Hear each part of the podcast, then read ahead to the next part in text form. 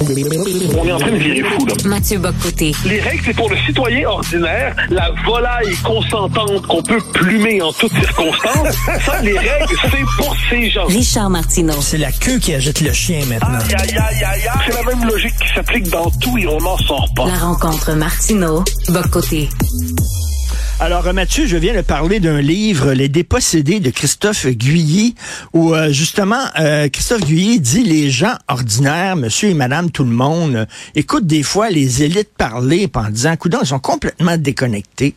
Entre autres, le discours sur l'immigration au Canada. On nous l'enfonce dans la gorge en disant ça va être bon pour vous qu'il y ait 1,5 million d'immigrants par année au Canada. Ça va être bon pour vous.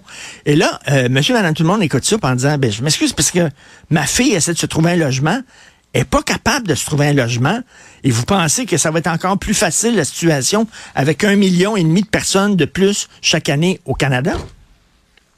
Non, mais c'est le, le, livre de Guy mais en fait toute l'œuvre de Guy. Hein. Ce Christophe Guy c'est un géographe français, mais qui est un géographe qui est devenu enfin un politologue et probablement un des meilleurs analystes de ce qu'il appelle la France périphérique.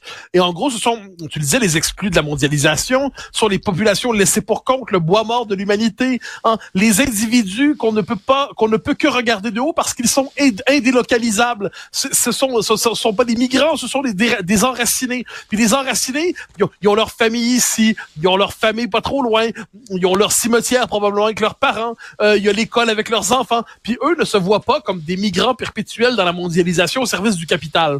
Ben, ces gens-là sont de plus en plus considérés par l'idéologie dominante, à la fois un certain capitalisme, mais aussi un certain progressisme, ils sont présentés en fait comme des obstacles à moderniser en rond. C'est-à-dire des gens qui disent un instant, moi j'ai pas envie d'être une simple ressource économique qu'on peut déplacer au gré des besoins des entreprises, tout ça. J'ai une vie, elle est ici, je suis un citoyen, je suis un homme de culture, je suis un homme dans... Et ça, c'est mmh. l'individu, c'est la figure qui est irréconciliable pour la mondialisation, euh, pour ce que devient la mondialisation. Euh, Simon-Pierre Savant-Tremblay, un, député actuel du Bloc québécois, un type brillant, avait écrit un livre sur la mondialisation, non seulement comme processus économique, mais comme régime politique. Puis il avait montré comment la mondialisation, c'est en fait un système de standardisation de normes et de règles dans l'ensemble des pays, généralement à partir des métropoles qui sont vues comme le point de contact en fait entre les différents territoires mondialisés. Et puis, dans cette logique-là, nous disait-il, on standardise tout et on ne tient plus compte des de la volonté, du désir qu'ont les peuples de demeurer eux-mêmes. Puis on le voit, tu parles de la rupture avec les élites. Moi, ça me fascine. Le commun des mortels, tu vas y dire, puis là, tu parlais de l'immigration, qui est une question fondamentale, la plus importante pour notre temps. Puis tu vois, le commun des mortels, tu dis, tu sais, euh, aujourd'hui, un homme peut être enceinte. Là, il te regarde, T'es-tu sûr de ça, toi? Et encore une fois, il y a cette espèce de mépris qui sera ben réservé au commun des mortels qui n'est pas au courant qu'un homme peut accoucher. Et d'autres exemples pourraient être donnés. Euh, et moi, je pense que cette rupture entre les, entre les, les élites mondialisées, pas toutes les élites, hein, parce que dans toute société, il faut des élites. Des élites, c'est nécessaire. Des élites médicales, des élites politiques, des élites économiques. Mais nos élites aujourd'hui ne cherchent plus à servir la société, mais à s'en servir pour se promouvoir, se propulser dans la caste des, des, des, bénéficiaires de la mondialisation qui se veut heureuse. Et ça, je pense qu'on a un vrai problème ici. Et tu parlais de mépris, euh, justement. Euh, tu sais, Arthur Lamotte, dans les années 80, avait fait un documentaire qui s'intitulait Le mépris n'aura qu'un temps. Euh, et je pense que la classe populaire est tannée de se faire snobber, de se faire regarder de haut. Euh, par, Hillary Clinton qui parlait des gens qui votent Trump. Et là encore, j'excuse pas Trump, mais elle parlait des gens qui votent Trump et elle les appelait les déplorables. Euh, euh, euh et, et, François Hollande, François Hollande les appelait les pas dedans. ce mépris-là d'une certaine classe envers les gens ordinaires, les gens en ont ras le pompon c'est fondamental. Puis tu as raison de dire j'excuse pas Trump, mais moi je dirais j'excuse pas Clinton non plus. Euh, j'en ai je, pense que la Trump a tout, on peut faire toute la critique qu'on veut, mais il est temps d'avoir une critique aussi sévère de ceux qui l'ont rendu possible. Et ensuite, ce qu'on doit critiquer chez Trump, c'est pas tout là, c'est pas c'est pas parce que Trump a dit que le ciel est bleu que soudainement le ciel est jaune orange, est m'amener ou est mauve ou est vert. Donc là, à un moment donné, il faut se rappeler une chose. Trump, qu'est-ce que c'est? C'est un discours qui se veut anti-système. Et qui se veut anti-système contre les élites qui se sont imposées globalement depuis les années 90 aux États-Unis, mais plus largement dans le monde occidental. Je suis de ceux qui pensent que cette critique en elle-même est légitime. Elle est plus que légitime, elle est nécessaire. Je me désole qu'elle soit portée par un histrion comme Donald Trump. Je me désole qu'elle soit portée par un homme qui a manifestement politique, démocratique, élémentaire qu'on devrait avoir dans une société. Euh, je pense qu'il a abîmé fondamentalement tout ce qu'il faisait avec son euh, le comportement, on le sait avec euh, devant le Capitole, ça on le sait. Mais sur le fond des choses, sur le fond des choses, la critique anti-système, elle n'est pas irrationnelle, elle est légitime. La critique de l'idéologie qui veut déconstruire toujours nos identités traditionnelles, elle n'est pas irrationnelle, elle est légitime. Et le vrai enjeu en Occident, c'est de trouver ceux qui vont être capables de porter une telle critique et la traduire en politique. Je me permets de mentionner un truc. Lundi prochain sur mon blog du journal, je vais publier un entretien avec Martin Lemay. Martin Lemay, c'est un ancien député du Parti québécois. Euh, c'est un ancien aussi euh, conseiller municipal. Il était chef d'opposition à la ville de Montréal. Puis quand il a quitté la politique, il s'est converti dans une vie d'essayiste. Donc il écrit, il écrit, il écrit. C'est un type d'une intelligence remarquable.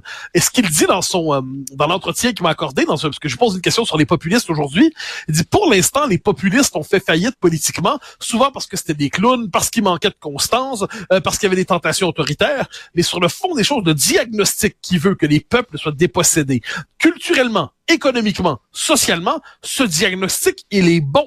Donc, faut trouver la bonne traduction politique de cela, mais certainement pas condamner le diagnostic. Et les Gilets jaunes, là, justement, cette révolte populaire, ça a commencé comment? Mais ben, ça a commencé, ils ont, ils ont augmenté la taxe sur l'essence. Et là, à un moment donné, les gens qui vivent en région, ils ont besoin de leur auto. Même chose au Québec, là. Tu sais, en ville, on dit il y a trop d'auto puis tout ça, fait que là, faut couper l'auto. Gabriel Nadeau-Dubois, faut mettre une taxe sur euh, les véhicules, etc. C'est bien beau en ville. Mais là, la petite élite vit en ville. La petite élite vit sur la République indépendante du plateau. Mais la plupart des gens, ils vivent en région. Il y a des grandes distances entre euh, les, bâtiments, entre les, centres. Ils ont besoin de chars. Puis là, ils disent, hey, arrêtez de penser rien qu'à vous, puis pensez à nous. Et c'est comme ça les Gilets jaunes, ça, a débuté. Ben, je me souviens d'avoir participé à un débat il y a quelques années au Québec, puis on nous avait envoyé un petit questionnaire pour nous préparer, puis on nous demandait quel est votre mode de transport préféré, la marche, le vélo, les patins à roues alignées, euh, ou euh, il y avait pas encore des trottinettes, mais on n'était pas loin. Puis là, je me dis, mais mais, mais, c'est quoi cette question-là? Il, manque pas un truc genre la voiture, euh, c'est, ou l'autobus, il y avait, bon, mais la voiture était pas là. Est-ce qu'ils ont oublié que l'immense majorité se déplace encore ainsi. Peut-être faut-il développer un monde où les transports en commun marginalisent la voiture. Bon, peut-être, imaginons, bien qu'il y aurait des nuances à faire là-dessus. Mais pour l'instant, est-ce qu'on peut seulement tenir compte de la vie des uns des autres? et les Gilets jaunes. Il y avait tout là-dedans, parce qu'il y a eu plusieurs étapes des Gilets jaunes en France. La première étape, c'est une révolte, effectivement, contre une taxe euh, de mémoire euh, sur l'essence. Puis, en plus, ça s'accompagnait d'un mépris de la part d'un type qui s'appelait Benjamin Grimaud à l'école, à l'époque, qui dit, Benjamin Grimaud, les gilets jaunes, c'est des gens qui, globalement, chauffent au diesel et fument des clopes. Il y a, y a, y a manière, y a-tu manière d'être plus méprisant mm. que ça? Alors là, comme un des mortels, un moment donné, il y en a marre de se faire cracher dessus. Et là, ensuite, le mouvement, comme trop ben. souvent, a été récupéré, détourné par l'extrême gauche, les Black Blocs et tout ça. Mais à l'origine, c'est un mouvement qui dit on veut avoir le droit de rester dans notre coin. On n'est pas des unités d'ajustement, ben. de des variables d'ajustement de la mondialisation. On a une vocation à rester chez nous. Pourriez-vous cesser de nous traiter comme si on était des, le bois mort de l'humanité? Ben, tu sais, la, la, chanteuse branchée en France là, qui disait là, euh, euh, la, la toune de Michel Sardou, là, c'est quoi déjà la, la, chanson de Michel ah Sardou? Là? En fait, c'est en, Belgique, si je ne me trompe pas. Euh, mais elle disait que globalement, Sardou, c'était de droite. Et ben, Sardou, Sardou, c'était de droite, c'était insupportant. Puis c'est juste, ça disait pas, c'est des bouseux en camisole euh, qui boivent du ricard puis qui jouent à la pétanque, qui écoutent Sardou. C'est juste, ça disait pas ça. Et là, les gens, il y a eu comme un moment donné, tu sais, Sardou, il euh, au bistrot du coin, dans les petites villes et tout ça, dans les balles populaires, on aime Michel Sardou. Il parle de la France, la France populaire, la France d'en bas, et on s'identifie à lui, puis on chante ça. Puis là, c'est encore un autre mépris d'une certaine élite qui crache sur le monde ordinaire. Non, non, mais ça, c'est tout le contraire. Moi, Sardou, j'aime beaucoup. Hein, ça, je trouve c'est formidable. Puis j'aime chanter de ses chansons. Puis il faut jamais oublier que de l'autre côté, là, tu sais, de l'autre côté, nos élites branchées, sophistiquées, euh, euh, mais quelquefois qui sont aussi sophistiquées qu'insignifiantes, puis qui se retrouvent, qui spamment devant l'art contemporain. Ah, on là, je caricature évidemment, mais tu sais, avec cette représentation classique où tu as un musée, là, tu as un téléphone que tu as défoncé à coup de marteau, tu trois plures de bananes, et puis tu peut-être un petit bocal d'urine, puis là, on dit c'est une œuvre qui représente la critique de l'homme moderne aliéné. là, tu dis, ben non, Simonac, c'est pas une œuvre, c'est une dompe. Bon, mais le fait est que le commun des mortels, genre regarde ça puis il se dit ben, il me semble que nos élites si sophistiquées sont peut-être pas si éclairées que ça. Puis de la même manière, quand on nous dit admirer cet art contemporain, puis là le commun des mortels dit ouais mais la petite église pas loin là, il me semble, est belle quand même pour vrai. Quoi? Obscurantiste, force des ténèbres. un instant, mais c'est quand même tu sais, tant qu'à se marier, aussi bien se marier à cette église-là plutôt qu'au centre d'achat. Ne serait-ce que, tu sais, on n'est pas certain de croire à tout ce qu'il y avait dans la religion, mais au moins ça faisait faire des belles affaires sur le plan architectural. et là, on dit, bah, vous êtes des temps anciens. Donc, franchement, moi, ce mépris de caste et de classe m'exaspère. Je crois à la nécessité d'élite. J'insiste. Moi, je suis pas sur le mode, le peuple a toujours raison tout le temps, mais je refuse de le mépriser et je pense surtout que les élites, leur vocation, c'est normalement, c'est de transmettre une culture qui nous élève tous et non pas de cracher sur la culture populaire. Et, vive Sardou, vive Brassens, vive Brel et vive plusieurs autres. Christophe Guilly euh, parle des dépossédés puis dit euh, il se révolte de plus en plus. Il met les gilets jaunes là-dedans, il met le trumpisme là-dedans aussi, et il met le convoi de la liberté d'Ottawa. Il en parle là-dedans. Puis il dit ça aussi, c'est une révolte populaire. C'était ça ou c'était des coucous complotistes, le convoi de la liberté? Qu'est-ce que tu en penses, toi? Je, je pense qu'il y avait un peu de tout là-dedans. C'est-à-dire, moi, je, autant le convoi de la liberté, moi, l'idée d'occuper une ville sur le mode, euh, sur le mode, en fait, la, la confiscation de l'espace public par un groupe quel qu'il soit, j'aime pas ça quand c'est des gauchistes, j'aime pas ça non plus quand c'est à droite. Je, dire, je pense qu'on n'a pas le droit de confisquer l'espace public, donc j'avais des réserves sur ça. Ce qui m'a énervé, c'est les méthodes pour disqualifier ce convoi. Quand je me rappelle, ils ont trouvé le Mongol à batterie avec un drapeau nazi là-dedans. C'est le drapeau qui représente tous ces gens. Alors que dans les faits, on se dit qu'est-ce que c'est que ça? C'est un fou furieux, mais il représente pas tous les gens qui sont là. Puis surtout, surtout, mais là on retrouve mes, mes, mes, mes obsessions des temps présents. OK, il y avait du délire dans le convoi de la liberté, je suis absolument d'accord. Mais il y en avait aussi au fait d'imposer non seulement des confinements à répétition, mais un couvre-feu à 10 heures au Québec quand il fait moins 20, moins 30. Ça, c'est, tu faut jamais oublier le couvre-feu de janvier à mmh, moins 20. Mmh, mmh, Moi, ça demeure un élément.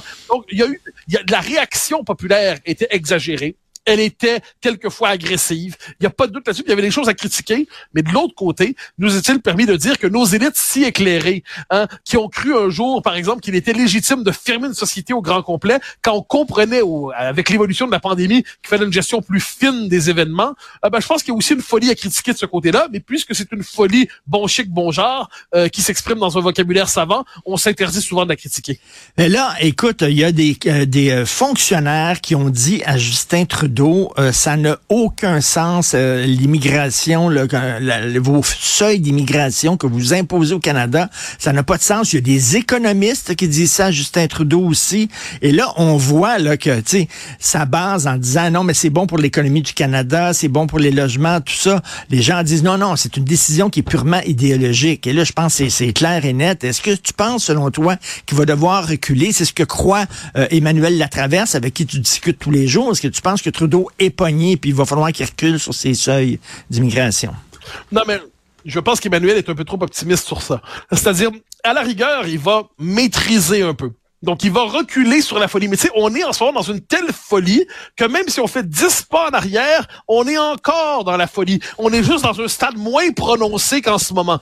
Moi, tu sais, Ottawa, l'initiative du siècle, là, c'est pas remis en question par personne. Quand Trudeau dit 500 000, c'est raisonnable. Et puis là, les gens disent, oui, oui, oui, on est d'accord ce qui remet en question, c'est le délire de l'immigration temporaire en ce moment. Mais un instant, les 500 000 par année, c'est une folie. Le Canada de 100 millions à la fin du siècle, c'est une folie. Donc Trudeau va, va nous donner ici et là quelques gages. Oui, je tiens compte de. Oui, je prends des cadres aussi. Oui, je vais limiter ça. Sur le fond des choses, il remettra rien en question parce que l'immigrationnisme est un dogme au Canada, partagé par les conservateurs d'ailleurs. Les conservateurs, ils veulent pas rompre avec l'immigration massive. Il y avait juste un petit peu moins massive que les libéraux. Enfin, c'est une nuance mais c'est rien d'autre qu'une nuance. Écoute, euh, rapidement, euh, il, a l'air tout content de parler de Trump. Hein? Justin Trudeau, il brandit l'épouvantail de Trump en disant, regardez, il y en a un ici au Canada, il s'appelle Pierre Poilièvre.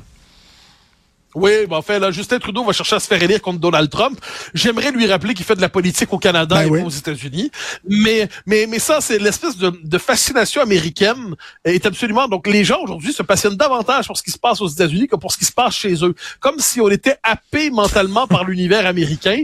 Euh, de ce point de vue, que Donald, que, que Justin Trudeau mène campagne contre Pierre Poilièvre, qui mène campagne contre Yves-François Blanchet, qui célèbre son bilan, qui célèbre sa politique d'habitation qu'il célèbre la pression démographique qu'il met sur le Canada parce que c'est si bon pour nous tous, qu'il célèbre ce, le fait qu'une de ses ministres, faut pas l'oublier, a déjà dit les talibans nos frères, qu'il célèbre son euh, le fait qu'il s'agenouille devant euh, les, les, politiques d'ingérence chinoise dans le jeu euh, électoral canadien, qu'il célèbre tout ça ou qu'il défende son bilan, mais qu'il nous fiche la paix. On n'est pas en Iowa, on n'est pas en Idaho, on n'est pas, là, tu peux faire la liste des États américains, Ben on n'est oui. pas au Kentucky, on n'est pas en Floride, on est au Québec, on est pour un temps encore au Canada, mais qui nous fiche la paix avec sa politique à l'américaine, c'est Trump n'est pas candidat. Je l'affirme, je l'annonce à tout le monde au Québec. au Merci beaucoup. Et écoute, je dois dire que je suis extrêmement content que tu aies ton émission maintenant sur Cube Radio. Je suis un grand fan, Mathieu. Je suis content aussi que tu continues à participer à, à l'émission ici. euh, Mais je t'écoute tous les jours et euh, il y a beaucoup de gens, on reçoit des messages de gens qui sont très contents que tu sois aussi en ondes comme animateur.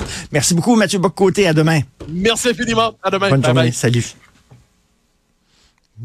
Merci beaucoup à Mathieu Bocoté qui est là des nôtres tous les jours et vous pouvez euh, reprendre ces segments sur certains médias sociaux. Là, on va mettre ça sur les médias sociaux et bien sûr le regarder en personne à Cube Télé.